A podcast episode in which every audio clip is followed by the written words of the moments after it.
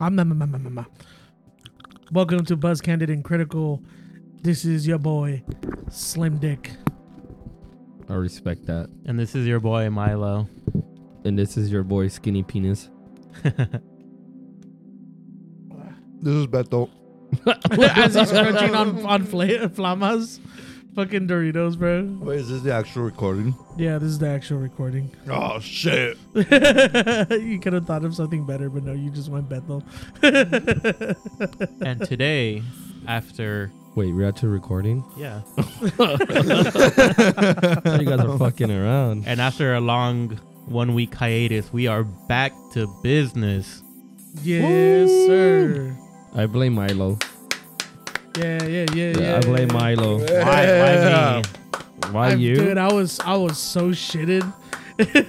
I'm, I'm like still sore just because of the fucking work. Oh yeah, because you, you you were there last Tuesday, right? You started Tuesday. No, I started last Monday, so it was like a whole week into it. Weekend, week to weekend. So you Yeah, got- for you, for you guys listening, Brian was working at Beyond. Yeah, yeah. I was working on Beyond actually. I was working on those pills. Just kidding. The fuck? You were working on stealing all those phones. oh, oh, oh, oh. the phone bandit. the, the phone bandit. Um, and today we are actually it's Beto's turn to pick a movie, and today he picked the banger. Can you can you go ahead and tell us what that is, Beto? Yeah, so I actually chose the 2019 movie Parasite, directed by Bong Joon-ho, because I mean it's one of my favorite movies ever. It has a like a message I would say I agree with, and I think it's just overall a great movie. Not to mention that you kept on talking about it. Dude, when this movie first came out, bro, I would not shut up. It was just like everything everywhere all at once. it, it was because of Do you him think- and a TikTok. Do you think uh every every every Everything everywhere Everywhere all at at once is better than this one, or is the other way around? I think we have to wait for the test of time, but I definitely do think that Parasite has a lot more to say about like current uh, uh, Situations? with current times. Yes. All I'm saying, everything everyone wants wants one more awards. You know, I mean, that one is a good movie overall in general, just of like how, you know, who you want to be and what you want to do in life. But Parasite is like, damn. Yeah. I Well, think we're in the trenches too, baby, but they were in the fucking far deep trenches. I think they might have the same kind of like lifeline in terms of how they'll be remembered. Because this Parasite came out three years ago, and although you know it did have a lot of accolades, it was like a surprise to win the Oscar, and even Bong Joon Ho to win like the Oscar for like best director. You don't really hear too many people talk about it in the way that they should for a movie that won that much, you know. And I think like I'll, I'll see people talking online about like everything everywhere, and like people I don't know if people are just being stupid, but they're like, oh, I didn't even hear about it until the Oscar season, or like I've never even saw any marketing, but honestly, I didn't even see marketing either. I, either. am gonna be real honest with you, bro. I was all the marketing that everything. Yeah, is, bro. hon- honestly, I when would- Beto last talked about it, when the movie didn't even get paid. he didn't even get paid. Honestly, I would, dude. I'm telling you, it's such a great movie. But we're not here to talk about everything everywhere all at once. We're of course here to talk about Parasite, right? I think. But before we get started, though, Milo, you want to introduce what we're drinking today? yeah. So kind of keeping into the thematics of the movie we're talking about, we are drinking soju today. Uh, it's a Sunhari. We got a couple flavors: peach, apple, and strawberry. And right now we are going to be cheering the apple flavor. So All if, right. if you guys have a drink as you're listening, cheers. we got the cheers. Salud. Clink. Cheers. Yeah. Got the clinks. I don't know if you guys can hear the clinks, but they're, they're- we're Clink. clinking. Clink. That's not that bad at all. I definitely would have to go put my whole Those mouth on Jews. Can, wait, can you can you say that again I- into the microphone, I Chris? definitely would not be able to put I that still can't believe I drank a whole bottle mouth. of these, thinking it was like a Smirnoff. That bro. is. What do you mean it is wild, bro. Smirnoff? It technically, well, no, it's not. Never mind, because this is like rice based, isn't it? Yeah. I don't know. Dude, I just I remember having like the worst fucking headache. on I'm just here to driving talk- back I'm just here home. to It's all the Great job. sugar, bro. I was like, Wait, wait, Brian, you were doing what after drinking? Oh, uh, put put this man behind the fucking Look, forklift, look, my look, boy. I, I, I'll rephrase that. I wasn't driving. I was I was the passenger. I was just I was just He's on the the side. I was on Princess the side. passenger. You were like, I was watching myself driving No, from the no, my passenger friend, seat. my friend drove. Right? but yeah, no, dude, I was just like, my head was like on the window. and I was Throbbing? just thinking about life. Like, Yeah. damn, dude, this fucking sucks. That's, I think that, that's like Chris was saying. He had a really bad hangover from these. You could, they are pretty Oh, sweet. yeah, no, dude, those things are fucking. They're killers. Yeah. But I think the thing is because uh, I'm I'm not gonna pretend like I know what I'm talking about, but I'm pretty sure this is like fermented and like anytime you ferment like anything to create alcohol, there's a bunch of sugar in it. Like Yeah. initially, if you keep it like that. Whereas like Yeah. with beer, I think you some of it is fermented, but some of it uh, like it's filtered and then aged or other stuff. It kind of kills like the alcohol, the the sugar But it is a good, it is a good drink to like drink with friends. That that I do give it. Like you know.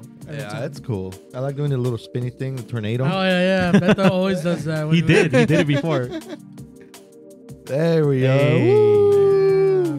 When I went to Vegas, we had like this uh, family dinner, and this lady, like, obviously, like the bigger table, like they, they came to like our like to give us our needs, I guess.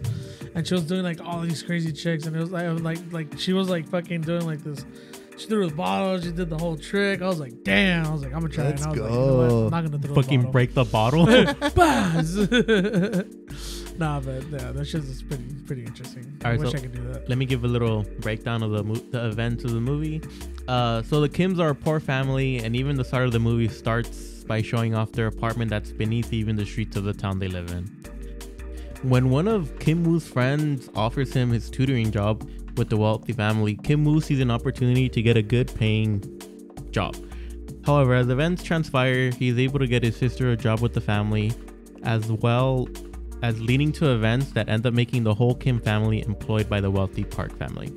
All seems good until they realize that housekeeper Chung Suk, the who the matriarch um, of the Kim family had replaced, had also been leeching off of the family and even housed their husband in their hidden basement for the last four years, thrown into a poor on poor conflict between the two families, leading to blackmail, altercations, arguments, and ultimately violence that comes to light. I like how they had to put blackmail. That is a tough pill to swallow. I like how they put blackmail in there. It was like literally like just a small part of it out of the whole grand scheme of things. I know it was kind of I don't know, and we'll talk about it. But um, right now we're gonna get into the characters, which forgive us if we butcher the names because I don't remember the name at We're all. only human. We're Other only than Park human. and Kim. So uh, okay, so we're gonna start off with Song Kang Ho as Kitaek, the patriarch of the Kim family, and eventually becomes the driver for the Park family. Lee Soon Kyun as Mr. Park, patriarch of the Park family, has his own company and seems to look at anyone who is not as wealthy as him beneath as beneath him. Cho Yeo-jeong as the Park mother seems to be very trusting or lacks knowledge about the real world outside of her own. Choi Woo Shik as Kiwoo, the Kim's son, who is the tutor to the Park's daughter.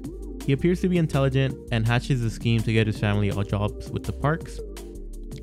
Uh, Park So Dam as Kim Ki Young, the Kim's daughter, who is hired as the Park's art therapist to their son.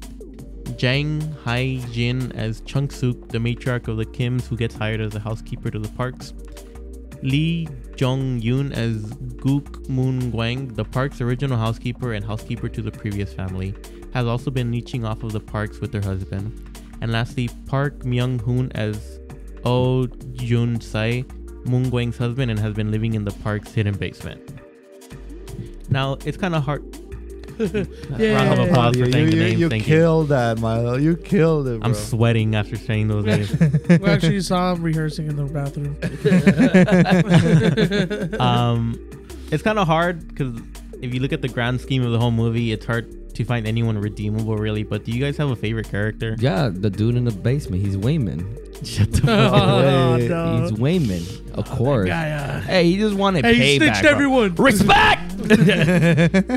bro. The way he re- the way he was like he He's like, like, you're worship- coming to my swamp. he worshipped he worshipped Mr. Park, bro. He like turned on his lights for him when you would go up the stairs every night. Oh yeah, yeah. That's, That's fucking creepy. Yeah, up on like a second, third, or fourth watch, as many times as you watch the movie, when you see like the lights turn on, it just creeps you out a little more when you watch it once again. Bro, at the end when he does it so hard because he's trying to um give Morse code to the sun, and his face is just bleeding for like the end of the movie. Uh, but if I have to answer the question, I think probably Jessica. Uh, Yep. her- yeah, I think The she Kim was just, daughter, yeah. yeah, she was just a badass throughout the whole Rest movie. peace. She got stabbed. Ay, ay, ay. She was very artistic and she knew how to like forge documents, and she was just like very clever with how like she was able to put on the No, front. you know what? An unfortunate Yoon, death. he's the wayman. Man, man was just driving and, and he gets framed. Oh, true. He is the wayman. He was a little creepy though. He insisted a little too hard to take her home. yeah, still the wayman. it's like It was uh, a little bit of a pedo vibe right there. hey, hey, hey, chill. I like the way Jessica handled that. She was like, "I'm gonna meet my boyfriend. Just take me to the bus station." Um, it's kind of hard to say there was any character development, but maybe when we talk about the scenes, we'll kind of see some more. But we just kind of see like a family just trying to rise above their poverty, but they meet- Capitalism is like slow down, know your Yeah. place. Know your- Slow your boat. And I think this movie does a really good job at showing how, like, as hard as he tried to move our poverty, like the system is not there to help you, right? I think it Oh. shows that through how like the movie started and it ended. Like it ended just the same way that it started, so it kind of shows you that even though all these characters went through all this trouble, they ended up staying at the same spot they were at before. Just the, oh well, I mean the dad.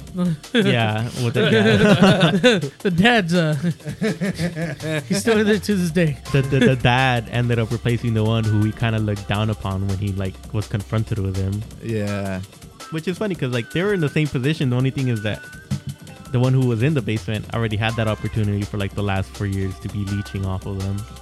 yeah, I, and I think it's interesting because we can see that Mr. Park sees both of them are the same.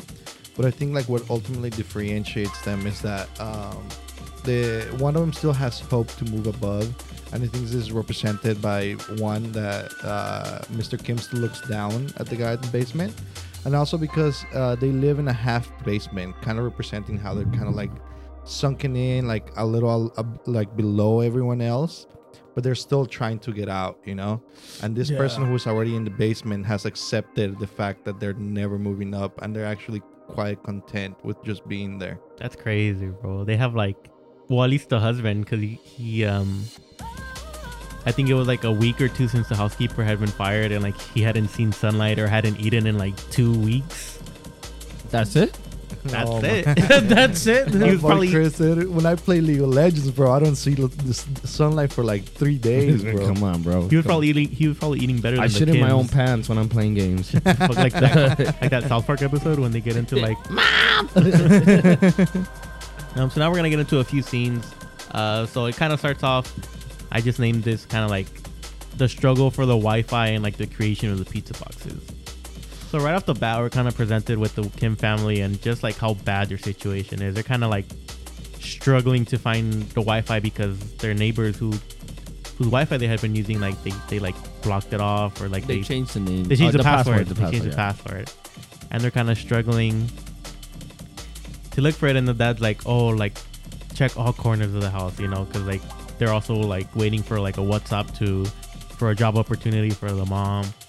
And something I noted, or something that someone else noted, is they end up finding Wi-Fi by the by the restroom, but somebody pointed out that like they're even below the restroom. Like they're like below like the Yeah. sewage like because like the restroom's even elevated. Like so they're like already below that too. And so they're just kind of making pizza boxes and i think they kind of fucked them up. And then the manager's like 40% of them are unusable or like a quarter of them are unusable Yeah, and I think this beginning scene really starts to implement a lot of the thematic uh, issues that happen in this movie. I think it starts with like how they're below even the sewage, also how like they're kind of like uh, bothered by the stink bugs, uh, kind of like later representing how they're also the stink bugs to like the fa- the the Park family. Uh, it also just shows how much they're struggling to just like live. You know, they can't pay for their phones or for the internet.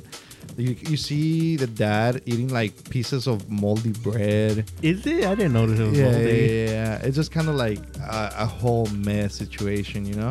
I, And- oh, go ahead. No. And it also kind of shows how the dad the dad is kind of a fuck up. Uh, I think uh, it first shows that when they say that one quarter of all of the boxes are fucked up, everyone kind of looks at the dad like, "Oh, it was this motherfucker." Oh. He's also the one that tripped in the stairs when they were in the basement. Like, Yeah. revealing the whole family. Clumsy. Yeah, yeah, yeah. That's so sad. He seems, he Like, like a bright guy to me, you know. I call that an average Monday. um, and then um, so it kind of leads to the next, not the next scene, but a series of. Well, let, us just say that.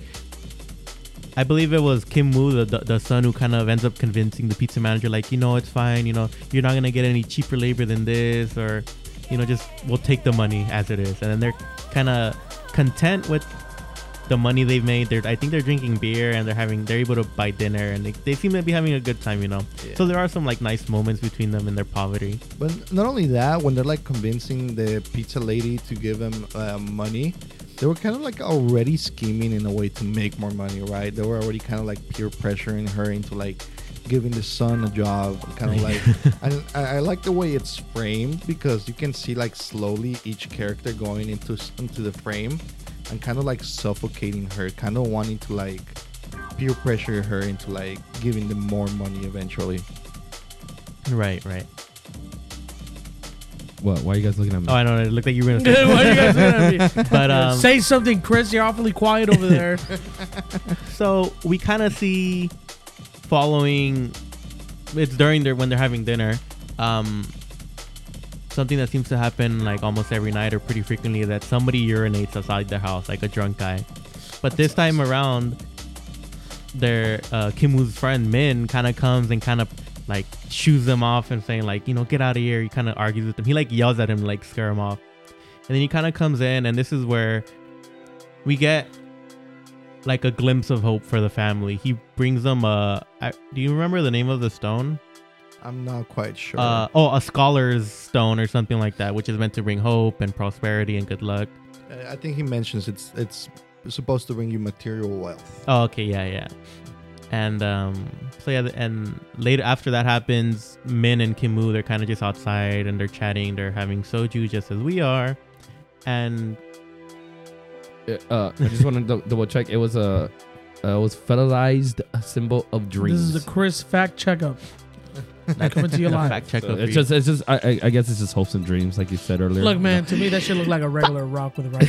Yeah, what, what, Honestly, is, yeah. what a platform underneath it. But I think in this movie, this rock represents a lot more, right? I Yeah. think like the son becomes really like obsessed with the rock, like uh, bro for real at the end. Yeah, yeah, yeah. Like how kind of like, uh, I think it's meant to represent how like in a capitalist system, uh, you know, you you keep working your ass off because you think you're gonna get everything that you need, all the money that you need, but at the end of the day, it kind of like crushes you. And not even that too. It's like if you look at the way it looks, it looks like a mountain. So it's like something that they're trying to climb towards. It's like there's like a peak to what they're aiming for, and ultimately they don't get there. But um, so yeah, Min and Kim Woo they're having a conversation, and Min is going off seas to study abroad, but he has a job opportunity for Kim Woo, basically being an English tutor to this really wealthy family, and he's offering it to Kim Woo because he knows that he's not really like like these other horny friends that he has that are in college already, and that he knows like I know you would never like do that to me, which is I thought you were just trying to say it was ugly. Oh no, I don't think so. he just like trusted him with her, but you know, kind of a big because he's mistake. harmless, I guess, is what we're meant to think. But um, and then That is what we call the friend zone. your friend is friend zoning you for that. Uh, so we kind of get a glimpse of how Kim Woo is because we find out that he's actually pretty intelligent. Like he had really good test scores, and for all these things, like he's really good at English. The only thing is that I think this is where they first mentioned like you don't have any vigor. You know, you don't really have a drive to want to get out of your situation. But I think it kind of highlights too. It's like you could like in the real world, like you could be super smart and you can have all the grades, and sometimes it's just that financial aspect of going to school. It's like I don't have the money, and I don't want to get into debt trying to go to school, and I'm gonna be fucked for years after. Yeah. Which is normal here. yeah, unfortunately.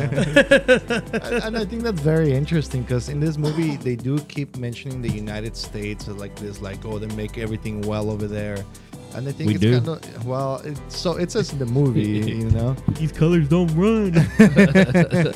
and I think it is supposed to mirror a little bit life in the United States, you know, where we live in a society where the middle, uh, the middle class is dying, and, and more and more people are living in poverty. Um. So yeah. Oh, how the middle class is upset with us for being poor, even though we've been poor the whole It, time. it's like that one song. It's like the more money you have, though, the more problems you get. more money, Oh, give me more problems. more problems. um, so yeah, so Kim Woo ends up becoming the tutor, and it leads up to Jessica, which is basically after the first day of Kim Woo tutoring the Park's daughter, he notices that the Park's son is kind of like an artist. He has like some drawings or some colorings around the the house, and then he kind of offers like, "Oh, I know somebody who's like a super good art student, and like um, they just graduated, and I don't. I think it says that it's a a friend of a friend or the cousin of a friend. Yeah, I think it's a uh, his cousin's friend, or they were like classmates or something. like Right, that. right. And so we get introduced to Jessica, who basically comes in and is able to bullshit, uh, kind of like the symptoms of the son's drawing as saying like, oh yeah, you see, you look at this bottom right corner, this is a schizophrenia corner, and I see it in multiple drawings. And so she ends up kind of becoming not just an art teacher, but more of an art therapist because we, I don't know if they mentioned it yet. Oh, I think they mentioned that there was an incident with the son when he was like younger, which we find out later. It's one of the things we'll talk about, but so yeah, so now we have two of the Kim family members kind of being housed by this wealthy family, and they don't really, you don't allude to it too much, but I think at some point, ah, fuck, I don't remember if it was when they're talking about the the father being a, a driver beforehand. I, I I think it was the mother came in, came in first, right? Or third, then the father. No, the, the dad was there The first. dad, that was there first. because the dad. oh yeah, yeah, because he finds yes, you're correct. Yeah. Yeah, but I wanted to say the the scene where the driver is driving a Jessica. Jessica home, and you know he's kind of like pressuring, like, oh, like I'll take you to your house if you want, and she's just like, no, you could just take me, take me to the, take me to the the bus stop because I'm gonna meet my boyfriend, you know. Yeah. And then she kind of like it's kind of weird. What at first I didn't really notice, or I didn't really catch what the hell was going on, but she ends up taking off her underwear and kind of leaving it on the floor. And I thought it was meant to kind of criminalize not the driver but Mr. Park. So I was like, oh, she's gonna try to blackmail them or something. But what ends up happening is that they end up kind of framing the driver as having done something in the car and which leads to this conversation between the parks and saying like like i don't care like if he did sexual things in my car but the thing is that he crossed the line by doing it in the back seat where i am Yeah, and, and this line is mentioned a lot throughout the movie, not only through Park talking about it, but also visually throughout the whole movie. There's a lot of scenes in which the rich people and the poor people are divided visually by aligning the frame. That you can see a lot, and you can see certain moments where like the poor people end up breaking that line. Um, I think cinematography in this movie and just the framing is like genius. Really fucking dope, dude. I love it. yeah one of the first scenes like you said like the, the vision of the people it's like when kevin first go and kevin first goes and then the the housekeeper is trying to wake up the mom and there's like a visible line between them and she kind of crosses the line to wake her up um so yeah so through this the father take is able to get a job as a driver you know and it's kind of funny how they lead up to that they go look at like a mercedes uh Benz, yeah. a mercedes like a dealership Yeah, because uh, the dad uh, never drove a Mercedes Benz, so it was like or been in one, so he was just trying to freewheel himself with the with the like with the technology yeah, and everything. yeah, yeah. Because he, because uh, I think they were claiming him to be a valet. Yes. Yeah. He was a valet before, yeah. And it's kind of interesting. So they got they um before he gives them a test drive, he kind of goes to Mr. Park's company and like he has a bunch of people working beneath him and I forgot I, I don't remember exactly how they worded it, but it was kind of like he like looks down on his employees, like he kind of like um like he's above them, you know, because he's like the owner, Yeah. and it's just kind of reflects how it is with like all these people who are in his life, like the housekeeper, the driver. It's like they're easily replaceable to him. It's pretty cool. Can't can't wait to get there one day. Okay. This guy. I, I, I think like that's that's so fucking bad. Like you know, being as a boss and like thinking that way to like other people. But I guess that's how it is. It really, I mean, it's, it's the fucked up reality of like big businesses like that. What kind of business do they own? Like architect? I think it was like a video game company because they were like testing out like VR gear, and he was asking if it would work on the phone. Oh, okay, yeah, yeah. And then we're leading up to the the last person they had to get rid of, which is the housekeeper, who has even been there before this family, the original family of the owner, who, you know, she took care after him. So it's kind of the thing where. So go, go for it. No, I was just gonna ask, what, like, is it like, is that like tradition, traditional, like where like it's like the housekeeper stays with the house, so it's like once like, let's say like, the they moved out, she's gonna stay there with the next family. Is that like a? I think it was more that like because her her husband was already there, so she probably really convinced them. Or I think even the the Oh, yeah, original yeah, owner yeah. spoke highly of her. I don't think it is that is tradition. It's more like the. I think they mentioned she was like a fox in sheep's uh, clothing. It's more that she was like so good at being able to cling onto that wealth, onto like you know Yeah. making that money that she was so good that she was able to keep her job. I don't know if it's tradition or not, but I think it's made seem in the movie like it was all her that was able to do that. just because it reminds me of like obviously you know like you have like you know like uh medieval times you have like your uh your maid or whatever or your right hand man and like they would take like obviously let's say if like the king dies Or oh, was, like, a knight or something. no not a knight like a servant of some sort and like the servant will serve the king even after they like pass away they'll serve the the you The know family, yeah, yeah. and, And it just like and it just like it goes up until they you know pass away yada yada And then their family probably takes over for them when they pass Yeah. away, yeah. and so that's why I, I just I was just thinking like you know just trying to put the parallel together. Maybe not in that tradition or in that sense, but No, yeah, I was just I was yeah, but continue. Um so yes, you know, I think they find out about how to get rid of her. The daughter, she's like, "Oh, you know, like we never have good fruit anymore. Like we can't have peaches in the house." Well, And, and I wonder why. and then we find out that the housekeeper is severely aller- allergic to peaches. Yeah, and then the dad like says like oh like I saw her at the hospital or at like hospital like where like a year ago when I was doing my like Oh no, no, like recently. They say recently. oh yeah, really okay okay like uh, like uh, for like his routine routinely checkup and then yeah, And he takes a picture of her. yeah yeah he yeah I think it's kind of like I don't know if I've seen too many movies where shit like that happens, but I honestly thought they were gonna kill her with the allergy. Ah, dude, Like, that would've straight been up. Fuck. I was like, there's no way they're that fucked up. I mean it's I the don't perfect, know you know It's the like- perfect crime. It's the perfect crime. you you might not be killing them indirectly but you're killing them by property And um, so yeah, so well, uh, sorry. Leading up to what they had done is they had gotten like the peach fuzz off the peaches and kind of dusted it onto her, and then she started coughing like crazy, and then like she couldn't find her pills, like for her allergy. So they she that's why she ended up going to the emergency room, and Kitaek ended up taking the picture, and he confronts the Miss Mark, yeah Miss Park. Sorry. Yeah, yeah, yeah. Well, it, what, what, like, cause like, what mind boggles me is cause like, so that scene, I have an issue with that scene. So like, obviously, you know, they're like walking in and she's like sneezing or like coughing or whatever may, may be, right? Yeah. And then she, whatever, the tissue, she throws it in there. And then obviously, you know, he puts hot sauce that looks Oh, like yeah. blood. And then like he br- he brings it out and he's just like, no. And I'm like, you're gonna really fire someone for that? Well, because yes. Absolutely. tuberculosis, they they think Leaving a they think that she has napkin. tuberculosis, which is. I we live think- in we live in modern days. yeah, I know, but like it's still pretty deadly. Didn't this movie come No. out like in, in during COVID? 2019. like, oh, but the point the point being is like it's like it's still like I get it, you know, a movie. That, that was my gripe.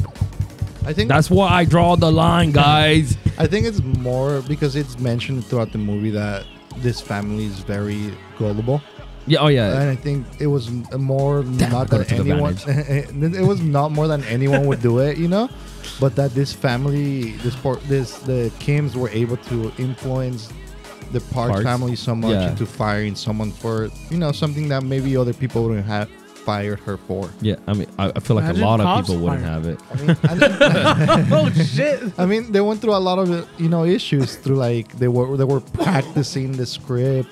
They were like uh, yeah, that's what I wanted No, to yeah, say. yeah, yeah. The script. they were like kind of poisoning her too. You know, they went through like a huge length to like fire this lady. And I think it's it doesn't. Well, I think it speaks She's to the both Wayman the in Park the family movie. and the. I don't Oh, no, think so. I'm just trying to find a Wayman in his movie. There's so not. hard. There's no Wayman in this movie, bro. No one is redeemable in this movie. Literally, bro. They're all parasites. Oh. It makes sense now. My mind has been blown. Um, so we get a so they end up getting the housekeeper fired, and then the family, the Park family, is gonna go on a camping birthday trip for their son, leaving the house free, and then we get a moment of like relaxation from the Kim family, and they're just drinking all their fine liquor, you know, eating all these snacks, and just straight up chilling in the in the living room, you know, kind of Living large. living large for once, you know, which is kind of they kind of mention it later. It's like the same thing the the old housekeeper and the husband used to do. But that's a pretty interesting scene where it's like they kind of. I mean, it, it's the only thing that's different. It's in a like a nicer house, but this is like exactly what they would have been doing at their own house, even in their in their own poverty, you know, because they they're able to enjoy each other's company and yeah, this is really. I thought it was a really good scene. I think that's one of my favorite scenes because that's one of the scenes that leads up to the suspense later on. You know, it like Yeah. builds it up perfectly, like unassumingly too. Because it's like raining, I, I, the one thing that bothered me in that scene is like they had all that trash on the table. bro. They just put Why? it under the table. no, th- I think they put it on the couch, but yeah, Under that the couch, bothered yeah, me. yeah, but yeah. that I was bothered me kinda too. like, I was just like, How?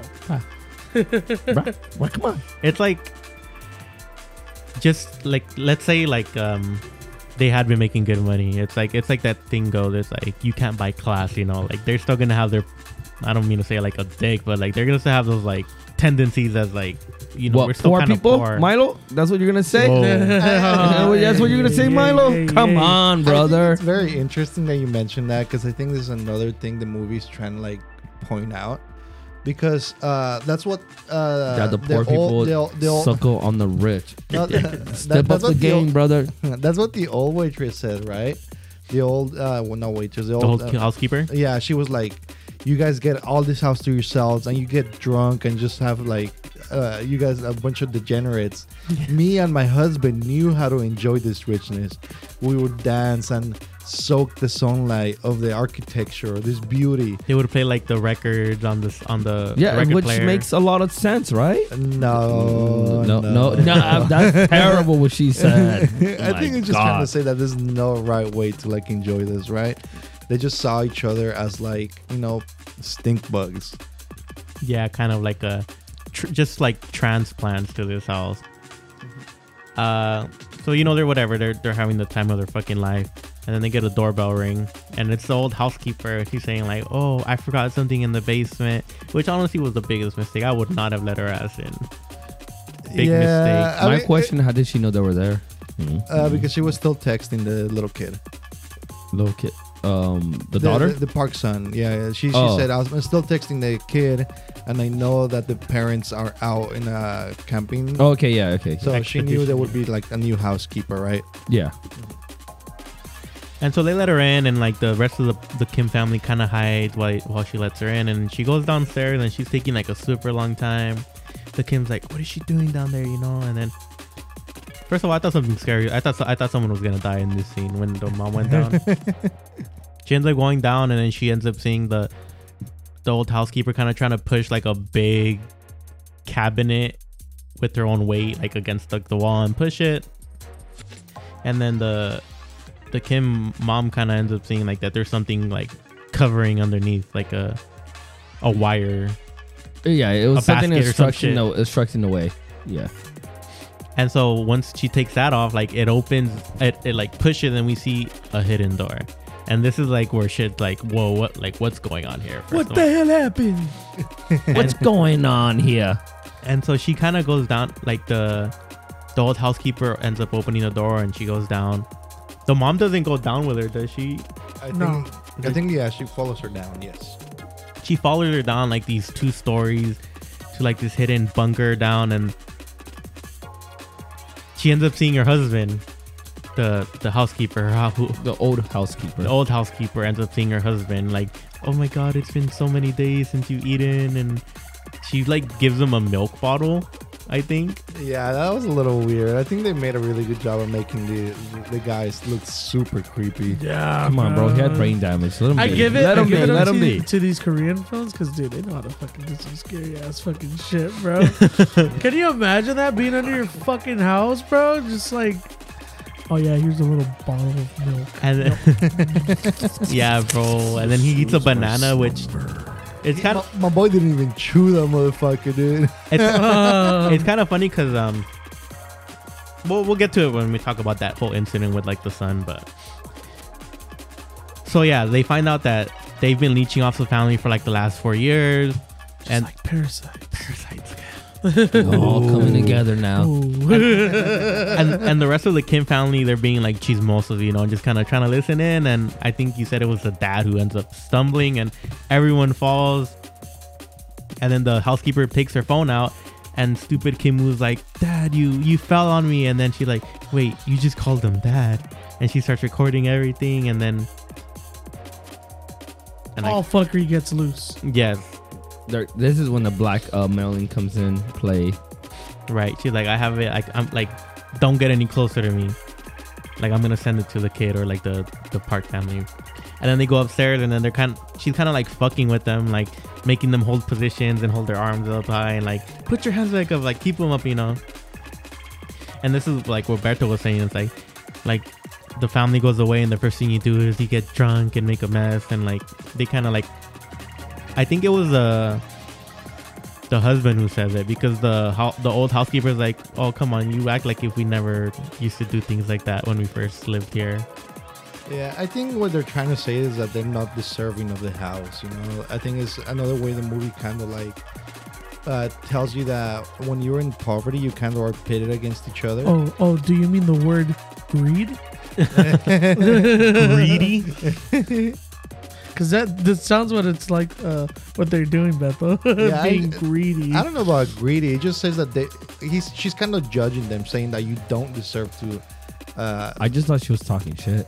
yeah, like you you don't deserve to uh, like enjoy this house because you're poor, or you don't have any manners. I'm yes, I- poor. Yeah. I don't Um, have manners. you don't you don't, you don't get to enjoy a nice house. Us, the ones that enjoy the sunlight, we deserve that. Um, and so, as you mentioned earlier, it is raining, as the family had, like the Park family had left to go to this camping trip, and then the the Kims get a call saying like, "Oh, can you make?" I already forgot the son's the Park son. It's like some something called Ramdon, which Whoa, is whoa, whoa, whoa. basically Did you just say Parkinson's? no. Because that's that's a real life situation. yes, okay? I know, Brian. Shut up. um, the the Park mother says if you can make Ramdon, which is basically just ramen and like steak. Oh yeah, yeah, I, yes, Yeah. yes. But the she's like, oh, he won't eat it because you know ramen's like poor people food. So we can you add it to make it like fancy? Yeah. Wait, wait, ramen's poor people food? Why am I spending like close to twenty dollars a meal on that shit? Well, No, no, like like uh, a brief history. Uh, ramen was made by poor people because it was like the most easiest and efficient way to make food. But obviously, when it comes to America, it's kind of like they up the prices. Oh, oh yeah. It's Well- kind of it's kind of like uh, put, I'm gonna put it in equivalents for us to understand. Tacos. Hmm. That it's simple as that. Place there's places where you get cheap tacos. then tell me why rich people like eating our food. I don't know. I, I don't have the answer for that one. well, I well, kind it's of because it's good. It's good I- and cheap. I kind of meant more like it looked like microwavable ramen. Like the What's way wrong with that? No, I'm, That sounds like my type of meal, Milo. Mm-hmm. Milo, you, you seem very It sounds like classist right everybody's now. type of meal. you meal. seem very classist. I'll let you right know. now. I'm gonna send this to your manager. Yeah. And let's, and let's see how he feels. Yeah, yeah, yeah, yeah. you, you go Get ahead and do him! Get that. him, boys! Yeah, now, now stick your arm up high. and follow my orders. Um. So yeah. So like, they find out that like, oh, we're eight minutes away. So the Kim family in those eight minutes, the mom has to make the ramdon. They have to clean up and they have to get rid of the people. So after they get that phone call and like it kind of like disgruntles everyone, or just before, I think the the old housekeeper and the husband they get like distracted reminiscing, and then this is when the Kim family attacks. They get the Oh, they get the phone, you know. minutes are so suspenseful, bro. they start freaking cleaning up. They take the hus- the the housekeeper's husband down, and then the the mom starts making the ramdon, you know, like super quick, and they're trying to clean up. They're trying to throw everything underneath the table or the couch, as you guys were saying. And then they arrive. The Park family arrives, you know, and it looks like the old housekeeper is just about to get back up to kind of see, like, or like to say something, and then the the mom just pushes her down. And bro, the way she falls, it hits her fucking head. On, the way that they portray violence in this movie is gnarly, dude. Dude, that shit looks so fucking. You guys have not seen- Bro. You guys have not seen Halloween, the No. newest I thought you were gonna one. say you have not seen someone fall down the stairs. No, I just I was about to be like, uh, Chris. Halloween, guys. I Halloween. pushed my mom down the stairs last week, and I did not look the the, like fuck? the other week, I was uh, pushing my grandma in a wheelchair. Oh my god! And then, so she needed to get down the stairways, and I'm like, Oh, I'm no. around. but, but yeah, the final like dunk when she hits her head against the Oh. wall, you kind of go, God Damn. I don't, damn. I don't I don't mean that it's necessarily not like oh like violence hasn't been done before, but I think like I didn't expect any violence in this movie. So when so I think when that happened, I was like, oh fuck, the way your head Yeah. bounced back. that, that I'm just like, yeah, So yeah, the family comes in crunchy. and the the son doesn't want to eat the ramen, so the mom's gonna eat it or whatever. And then this is where we find out what happened with their son. And I guess when it was like I think like one or two years ago, it was his birthday and they had a cake. But the night before, he wanted to get some cake, so he goes down to the kitchen. He's just eating the food. He's eating the cake. Sorry. And then we get this super terrifying creep of like of the, the housekeeper's husband just peeking his head up of the stairs. And bro, that scene was so I like that shit was terrifying. honestly, it was God, creepy as hell. Fucking terrifying. yeah. So we just find out that whenever the kids get super scared, he starts like convulsing. He gets a seizure. He yeah. has seizures. Yes, yes, yes, yes. Um, and this is what I wanted to say when when the kid drew the drawing, the I think it was Kevin who pointed it out earlier. Like, oh, it looks like a primate, which is so funny because then like earlier, or I mean later on, he's eating a banana, he's drinking milk, and he looks like a strict. Oh. He kind of it kind of mirrors his appearance. He kind of does look like that, you know. I didn't actually realize that's actually very interesting. I noticed like after when I was kind of like watching like a video, and I was like, huh, why? I did he- noticed after I was told. bingo. Come on, Milo. Just source the information. Come on. so, what I forgot. Who to are men- you working for? Where is she? but what I forgot to mention is so the rest of the Kim family they're hiding underneath the table during Oh this, yeah. during this rainy night, and the son, the park son, wants to have a camp out in the night. So the park mom and the park dad they end up sleeping on the couch to kind of keep an eye on them. And then it gets into this very weird ah. sexual scene, or like I just so wanted you guys to know there was no Yeeties. there I want to say. almost there was mention of Yetis. There was there was spooning to be done in that movie. Yeah, no Yeeties, guys. No Yeeties. Not uh, zero out of ten. Zero out of ten coming Must out from, not from watch. me and Chris. No yiddies. Does not get the Yeti Nice tax. guys, Yeeties. Yeeties in within the first two minutes. Two minutes. Get your Three, yiddies Come on. three minutes. Three This minutes. movie needs Whatever. to get its Three yiddies minutes up. in, Yeeties. What is this? An hour and forty minutes? No Yeeties. But yeah, they kind of just start getting frisky with each other, and then Shit looks stomp. it's it's like it's like I don't know. They start role playing, and they mentioned earlier, I think about how they thought the the original driver was like selling or buying drugs, and then she was like, "Buy me drugs," while he's like fingering her. It's a very it, it's not that explicit, but it's a pretty explicit like. I, I, I just wanna, I just wanna. Oh, you uh, can put see them that out hand there. I just wanna right? put out there. He, he, uh, the dad was like, or uh, Mr. Park was like, "You still have those panties? oh Yeah, yeah. that don't make me um, hard if you put them Oh, on right now." And that's when she says like, "Buy me drugs" and stuff like that. And meanwhile, the, the Kim family is just underneath like trying to stay quiet. Yeah, it- I mean, and they also mentioned the smell, man, just right? getting up, just be like, man, what the fuck is all you on, man? Fuck all that. Dude, but the thing is, like, it's like because the sun comes out outside, and it's like, bro, like, I mean, that the money, I guess. You know, I, I don't know what to say. You imagine the You're son just bold to staring do at a the lot of window, crazy things. I don't, I don't, I don't think he was traumatized by the fucking dude. I think, I think it was, uh, dude, I don't know. I don't know anymore. What were you gonna say, Beto? Uh, well, yeah, they they also in the scene mentioned the smell that um That comes from Mr. that, that- Kim. that comes from Mr. Kim. Like, I think it's not the first time it's mentioned, but it's kind of to like represent the smell of poverty yeah, like, and how like they have like real bad distaste for it. yeah, like the, what the the wife was trying to like, um, she was trying to like justify, it. oh, like maybe old man smell or old people smell, and he was like, no, Nah, her it's that smell, smell that you get, like, was. like it's, it's that smell that you like like an old The rag. people that were the and in the, subway. And it's like, and she like, and this one when she says this, and like, uh, disconnect. It was uh, when she said like, "Well, I haven't used the subway in a long time," and I'm like, "There's that disconnect of the rich people." And I and I think this is when Beto mentioned too, like, like I like Mr. Kim. You know, he doesn't cross the line, but with, it, with that though. smell, like I just can't. and it's kind of it's kind of mean, right? It's kind of saying like he's a good guy, he does never crosses the line, but him being poor, that's what crosses the line. Is that what the smell has to represent? The poor? Yes. Yeah. Maybe yes, he doesn't it's- take care of himself. It's poor, it's poor people smell. Like I think He never Jessica- said poor people. He said it's his smell. they have to We can spell allude to it though. We can I know, to I know. it. I think I think guys. I think Jessica mentions it. It's like it's, it has nothing to do with our laundry. It has nothing to do with what we're wearing. It's the smell of the basement. It, it's, Yeah, yeah, the yeah. basement. Because even like they had, when they first mentioned the smell, they're like, we, we all have to wash it with diff- we all have to wash our clothes with different detergents now. Yeah, yeah, yeah. But um, so after all this happens, You can The- smell poor people.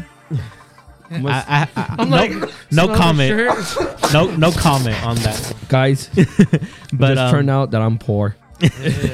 So after the parks go to sleep, the Kim family is able to escape, and this is this was a really great scene. Honestly, you see the family kind of descending from like the the super The hills, the hills, you know, and they descend down into like their this to like poverty. their poverty, you know, like Yeah. their dungeon. They go down so far. They go down like first like a hill, and then they go down all these stairs, and then like some more stairs, and then the, it's like a storm, you know, and like they find like everything on their like floor is like flooded. So they go into their apartment. They try to salvage what they can, you know. They end up getting displaced to like a, I think like a gymnasium. with- Yeah, I think I was I was assuming like a high school or something. yeah, like Uh, a high school gymnasium, and then the Yeah. next morning, everyone's fighting for clothes. Hey, that was me every day. I would get out of UPS, bro. I would come down from the Hollywood Hills back down to my little hole in Bowen Park. Aw. I hurt a bit. I hurt. But just bit. the way they like, they filmed that, that was really great. And I think there's a part where, I think the son Kim Woo, he kind of like, when he's going down the stairs, he kind of like almost struggles or like doesn't really want to go back down, you know, especially after the night they just had of like being able to let loose for like the first time. yeah. And I think we were talking about it beforehand, like how like something as simple as a storm is such a huge inconvenience for people who, well, like they're in poverty, you know. And for the parks, it's like, oh, you know, it's like whatever, you know. We we had to stop our camping trip, but we made it home, and then this family over here fucking fighting for their lives and all their fucking shit that they have. And I know, it's bro, like, fuck, bro. I think Kim, like when Kim was driving Mrs. Park to the party and to do shopping, she was like on the phone talking With to one of her up. friends, and she was like, "Oh, the rain was actually really good. The, the day today is amazing. I'm so happy for the rain," or something along the lines Yeah, of yeah. that. And Kim, Mr. Kim was like, "I'm gonna stab this bitch." Like, fuck this rain. I This think I rain re- fucked up my home. I remember seeing that scene, like when it first came out, like of him driving and him kind of like very grim looking, and then even she kind of notices the smell too, and she kind of like Covers her nose.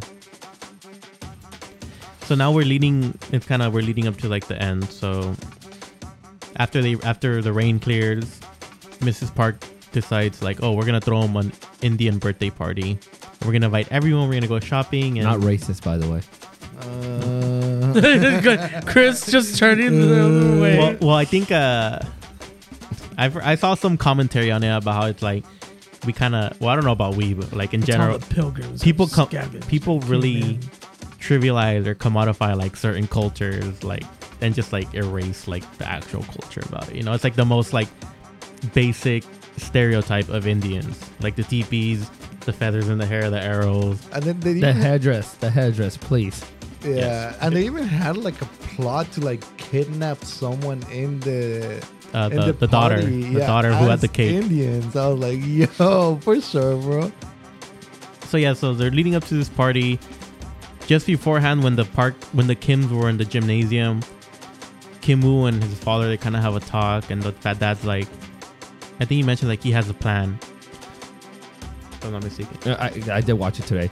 He he's talking about like it's um he says uh it's better not to have a plan to have a plan because you never and because when it's better not to have a plan than to have a plan because if you do have a plan it's always gonna fail at the end of the day so it's better not to have it 'cause Right. you, it can't fail if you don't have one The the father had mentioned the plan beforehand, and then when they were in the gymnasium, that's when he asked them, "So what's the plan?" And then that's when he says, He's like, the plan is no plan, bitch. "Yeah, yeah he it's a, it's that saying like you never you never make any shots if you never shoot your shot or something like that along you miss hundred percent of the shots you don't take." But yeah I think this is a very interesting part in which like Mr. Kim has like finally gave up. He's realized like I'm not moving up. We went through all this trouble and we're still the little cockroaches that fucking scattered in the fucking house when they showed up. And I think it's very interesting because before this, um, Mrs. Park didn't realize, didn't really notice Mr. Kim's stench. But then after this scene happened, we finally gave up. Like the the stench of poverty was so overwhelming that she had to lower the window in the car. And I think this is like to signify that Mr. K- Mr. Kim is just the same as the husband in the basement. He is no longer trying to get out of the basement. He's stuck there for real. Yes. And um, fuck, I forgot what I was gonna say. He Um, brain farted. Oh, okay. So yeah, so in the meanwhile in the gymnasium, like after and like after they had that talk, we see Kim Woo kind of holding on for dear life to that like scholar stone, like like because he's holding on to those dreams. Like, no, we're gonna we're gonna get that material wealth. And so the next morning, after he's had this conversation with his dad, everyone in the family is at the parks as well because everyone got invited. And Kim Woo has a very interesting revelation. Revelation. He's kind of like, like everyone looks so perfect and so like they belong here. And then she kind of asks the park's daughter, like, "Do I look like I belong here?" And she kind of says, like, "Yeah, you know," but they're they're like in a relate. They're basically in a relationship together. She's telling him what he wants to hear, but he, he kind of like seems like, dude, like I have no idea what I'm gonna do, but we're going all out. Like I'm gonna do something. Yeah, and I think it's very interesting because uh, to him, this like idea of like belonging in the ritual and not belonging in the ritual was a little. It, it was introduced before, right? When he saw Jessica in like the hot tub, he was like, "You, you look like uh, you belong there." Hmm, yeah. And he kind of doesn't feel like he belongs in the the world of the rich because he's he's been poor, you know. And no matter how much money he makes, in deep inside, he will always be someone that was poor. Right, right. And so he uh at some point we kind of see Kim Woo start to get the scholar stone out of his backpack. Oh, dude. and then like just bro, like that's like a big like That's a big ass stone, bro. first of all, yes. But then it's like I just want to. I just want to say, like, how was there no like weird creases on the backpack? Like, it was just perfectly good backpack, no lump, like no lump ass fucking leaning to one side. Like, how did that? How do you pull Wait, that guys, guys. thing out? I want to quote a very famous and really respected person about like you know you don't feel like you belong in the rich, Do it. as the Weezers once said. Oh my! Oh my! The truth is, I don't stand a chance, and sometimes you're born into it, and I just don't belong. Damn. Beverly Hills. Drop the mic. with Give me- Weezer. give me- Was not expecting a Weezer reference. in Dude, this, honestly, honestly. that, that reminded me of the Weezers. I'm so sorry, guys. You I was just being like, wheezed. oh shit, that is the Weez. um so yeah he's doing that the the mother who is the housekeeper she's kind of helping with the accommodations getting the food and the tables out the father is the one who helped bring the groceries in and we kind of see Kim Woo descend into the hidden room with this rock so and as beto mentioned a good point we either see that he's gonna kill them with the stone or he's gonna offer it to them in hopes that they could get their own hope. But what happened as he's trying to sneak down, he ends up dropping the stone, which completely takes away the whole like sneak factor. And he's kind of going down and kind of creeping, and then he looks at where the old housekeeper, she basically died because she had a concussion. Yeah, and like her body's there with the hood on, and he's That's, kind of that scene was pretty sad. Can we wind, wind back a little bit? yes, go. Okay, yeah. So like that's when I, she's like, so when the when the parks came and um they on ti- that rainy night, yeah they they uh tied up he tied up the uh what was his name again the take the dad, uh, no the not husband. the the husband of uh the old housekeeper Yeah. and then basically um so he tied him up whatever I forgot how he got out but um I think I think the old housekeeper like bit a little bit of the tape. Yeah, because she no, no no no no I'm not talking about the the the dude uh, the old the husband of the old housekeeper Mhm. um I'm talking about how how he, uh the Mr. Kim got out Oh, he just opened it with the crank. Oh okay yeah Oh yeah, because he hid for a while. yeah, yeah, then, uh, before he hid under the um table. But like when she's like trying to help him out, and she's uh, like saying, "Oh, they're nice people," you know, and then she's just like saying the the wife's um uh, Mrs. Kim uh name. It- Yeah. yeah, she was like, so he wouldn't "Remember that forget. name?" Yeah, ne- remember that name, and she was like, "Oh, I'm dizzy." Like. Well, she said, "Oh, I'm dizzy. Like, fuck. Like, what am I gonna do?" And then she tries to go upstairs, and she falls back, and that's what she said. She said, "I think I have a concussion."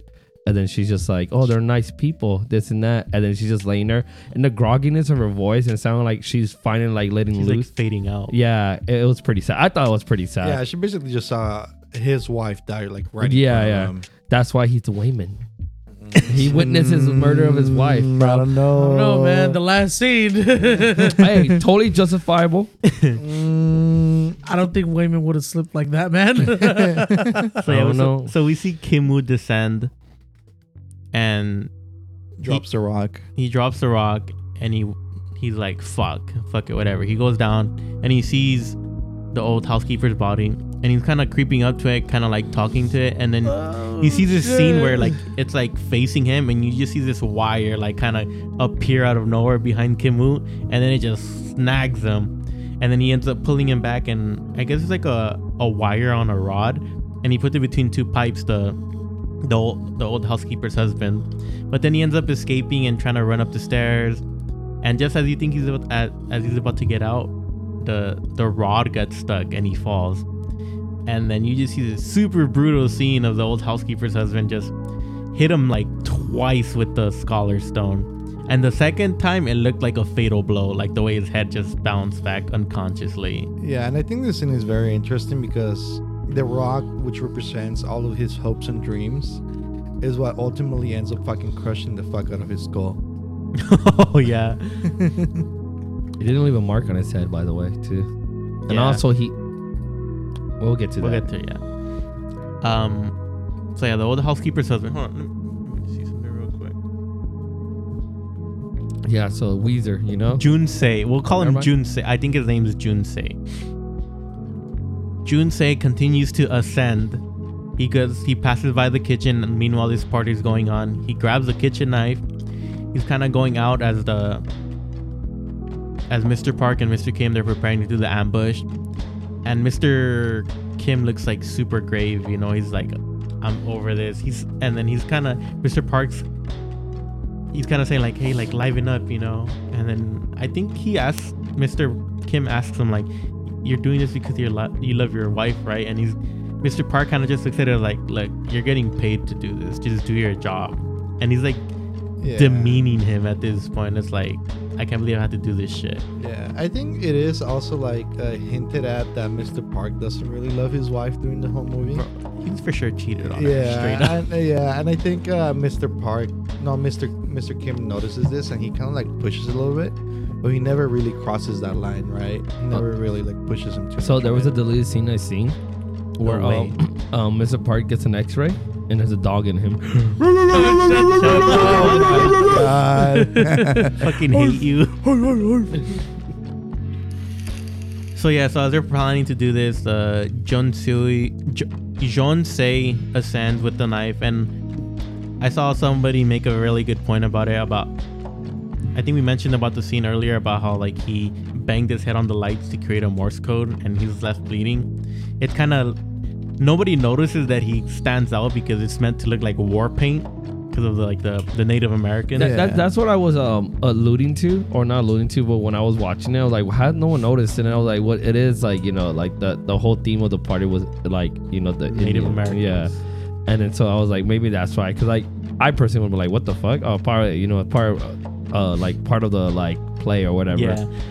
And so um Jessica's kind of bringing out the cake because they're the one who she's gonna ambush, and then he just kind of He did ambush her jo- though. Joan Say ends up like running after her and like because I think that he either thinks that it's the one who killed his wife or it's just somebody part of the family and just ends up stabbing her and she's like oh fuck like you know What? No, he knew because uh he was holding her and he was uh, like saying her name. I, I forgot the. Uh, mo- uh, it was soon, soon. Uh, hold on hold on Chung Suk. He, he wasn't mentioning the daughter's name. He was mentioning the mom's name. no, yeah, no, but so like yeah oh yeah Chung Suk sorry yeah Yeah, so then he was just like holding her and he was like calling her out because like she was gonna slit her wrist if she didn't come out, and then that's when she comes out. And this is like where turmoil happens. Obviously, the crowd starts dispersing. Mr. Kim's kind of like, "What the hell's going on?" He goes to his daughter, and then he looks up, and he sees his uh his son getting carried out by the Park's daughter because he's been beaten and he's unconscious. And then, meanwhile, Mr. Park's saying like, "Give me the keys," you know, like we gotta go, we gotta go drive a. Oh, because the son has a seizure. He's like, we gotta drive yeah, my yeah. son to to the hospital, and Mr. Kim doesn't know what to do. He throws the keys, and then it gets kind of He he fought. Uh, the wife stabs. Um, Geun-sae. yeah, Geun-sae, and then so like as he's falling, the key hits his back and it falls on his backside. Yeah, and then this yeah, as you were saying, she she ends up stabbing him and he falls over. And this is when Mr. Park kind of goes up to him and he's like Geun-sae's like, Mr. Park, like I can't believe it's you or like I thank you for everything. Respect. Yeah, respect. Yeah, he yells respect. Respect. and um he dies in front of him and Mr. Park kind of like he's gonna reach down for the keys, but he ends up like covering his nose because he reeks. You know, he's been in the basement, probably hasn't showered in who knows how long. And Bet- Beto mentioned earlier is like this is when Mr. Kim like he's like, damn, like I'm really not that much different than this guy who was living even beneath me. And he Let just me change that. and he's like, hold up. And he just grabs a I knife found the solution. Let him And- cook. and he kills Mr. Park. Just straight up stabs him in front of everyone. And yeah. And then it just kind of leads to the aftermath, which is Kim Woo, he wakes up from a coma, I think like a month later, something like that. And he wakes up to a detective telling him like the charges. And then he finds out like like oh he's okay. He actually had the same issue that um the old uh house or old maid husband. Mhm. He had the same issue. Did he really? Yeah, yeah. He was laughing at everything. That's why. It was it was a par- it was like parallel to each other. I didn't really notice that. I didn't really notice that. Either. Because like remember how like he would laugh and smile everything. I think it was just fucking I think No, After- it was it was literally a parallel. That that stuck to me very. Oh no no no heavy. yeah I know Okay. but I I think I think I just the way I looked at it, it it's was like his punishment.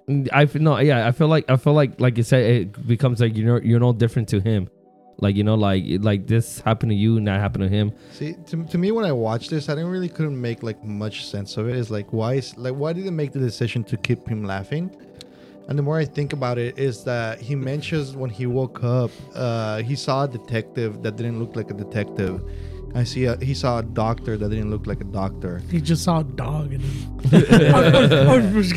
And I and I think uh, one of the reasons why he's laughing is because he's finally realizing like the ridiculousness of like him believing he didn't fit with the the rich people because he didn't look like one. Well, I I I think it was more of like a brain trauma injury thing, but I can kind of see it's like meant to kind of it's meant to be more of a metaphor, but like what you were saying, like like how like how could I have ever thought that I could have gotten out of my poor class, you know? Yeah, yeah, and it's yeah, like that's so crazy for me to have even thought that. Like um when him and his mom they're getting read their charges in in court, he's laughing. When they go look at the poor sister's freaking ashes, he's laughing. and it's just kind of like he, he he does mention whenever like the thing is, is talking about like the situation, he does not laugh. Like the, the actuality of it. Yeah, yeah, like he, he like he doesn't laugh at it. He just like he's like, cause like obviously he loves his dad and he's worried about him, and I, I think that was the whole idea. Like it was like, cause he does mention in the movie, like I said, he like he'll laugh at this, that, that, but then when he hears about the situation that happened with his like dad, he like just stays silent. Yeah, the way I decided to read that, it was just like kind of the passage of time, right? Like he just got better as time. But that is a very interesting take. Before, well, I mean, we just have one more thing to talk about. At least scene wise, can you explain what happens at the end, Beto? Kind of like with his father and just that like really good letter that he writes at the end. Yeah, so eventually uh, we find out that they just like live their life as usual. He ends up like working for the pizza place, and like the detectives have been following him, but eventually they give up. Oh, that's So right. once the detectives like like give up on following him, he starts climbing a mountain to take a look at the house, and he realizes that one of the lights is kind of blinking in Morse code. Uh, and then he starts writing them down and realizes that it's his dad sending him a letter saying that you know he's still alive, that uh, he's been like uh, living in the basement, Just as the other guy had been, exact exactly, and that he like risks his life every day to get food out of there, you know. because um, the new family that had moved in, it was like a German family, and he makes like a fun quip at them saying like, "I guess Germans don't just eat weenies and drink beer." Exactly, yeah. And I think um like we go into this scene in which like we see him as a rich person buying the house itself. And we're like, oh hell yeah, like the movie has a happy ending, you know? Like he was able to rescue his dad and buy the house. But then Damn, this But- part, yeah, but then he brings you back to reality. The shot in which the okay, movie wait. started. I have an issue with that because I've been in a situation where, like, I mean, I, I feel like we all have maybe where we're like, oh, like, you know, you think about these things and extravagant and all that stuff. And then I was like, oh, dude, no way. He became rich. And then it was like, nah, like, he's not rich. I'm like, it's a fucking movie, dude. Let it happen. No, well, Let I, it happen. I think this is what the movie's trying to say. I right? know that. I know Yeah. that. But still, it hurt. But yeah, like I died this much. just when, when just when you think like they saved the dad and they bought the house, it brings that shot back in of the half sunken It's like descending to Yeah, Kim Woo as he's writing the letter. It letter. comes down to him, and you realize he hasn't done it. And then the credits hit, and it hits you with a song that was previously called 564 years, which is meant to represent how much year, how many years he would have to work at the pizza place for him to be able to afford the house. That was actually sung by the character of Kim Woo, the actor. Oh, really? yeah, if I'm Eh. not mistaken. But yeah, and the movie ends, the credits roll, and nothing changes. Nobody's better. There's no revelations. Everyone's still poor, unfortunately. I unfortunately. mean, at least you got one rich asshole out of the way. That's true. Hey, hey, hey, you gotta see the gotta see the bright side in this, boy. You no, know, it's, it's you like know? when you when you kill one, another one comes out. Hey, you know what they say, right? You got to break a couple eggs before you can make an omelet. Oh, that was beautifully put. Woo! All right, guys. And as we're ending this, any last final thoughts from any of you? Well, we're gonna actually go through each of us with the exception of you, Beto, because we know what you think. But Brian, what do Yeah, you think from- of overall thoughts of the movie? I mean, again, like you know, Beto had told me about this movie prior to, of course, the uh, before I won an, what, an Oscars. uh, yeah, it was. It was. Yeah, it was a long time ago. Um, and uh, Like you three know, years th- ago. this movie really caught caught my attention just because uh, not only one being a movie um, from, from of course from Korea, uh, it's just the, the the cinematic shots, the the way that how poverty is on other locations is, I wouldn't say as the same as for us, but you know it it just can be so uh, sad that uh, you know this family tried to do the best they can, but you know, at the end of the day, they fucking they all They went. fucked to, s- up. They, they fucked up and went in the same fucking hole. Yeah. What about you, Chris? Um, I I think the movie's good. It's not my cup of tea. It's the best way to put it. You know, like it's a good movie. I thoroughly enjoy it.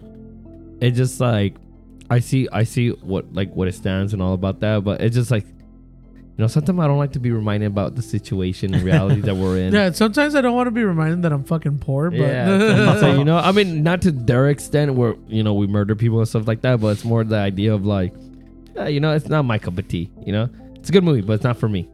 Yeah. And then for me, I thought it was really good. You know, I thought it's like a great commentary. They use like the way it's, it's like a dark comedy. You know, it's like it's making. Yeah, there's a, there was a lot of like, like, obviously like when uh, sorry for cutting you off. No, Milo. you're fine. Go. But like when um he was waking up and he, he was uh, the detective was trying to read the Mir- Miranda rights, he was like, he's laughing, like li- like he's laughing. Like, like, do I, I have to to- repeat it? Do I have to repeat this again?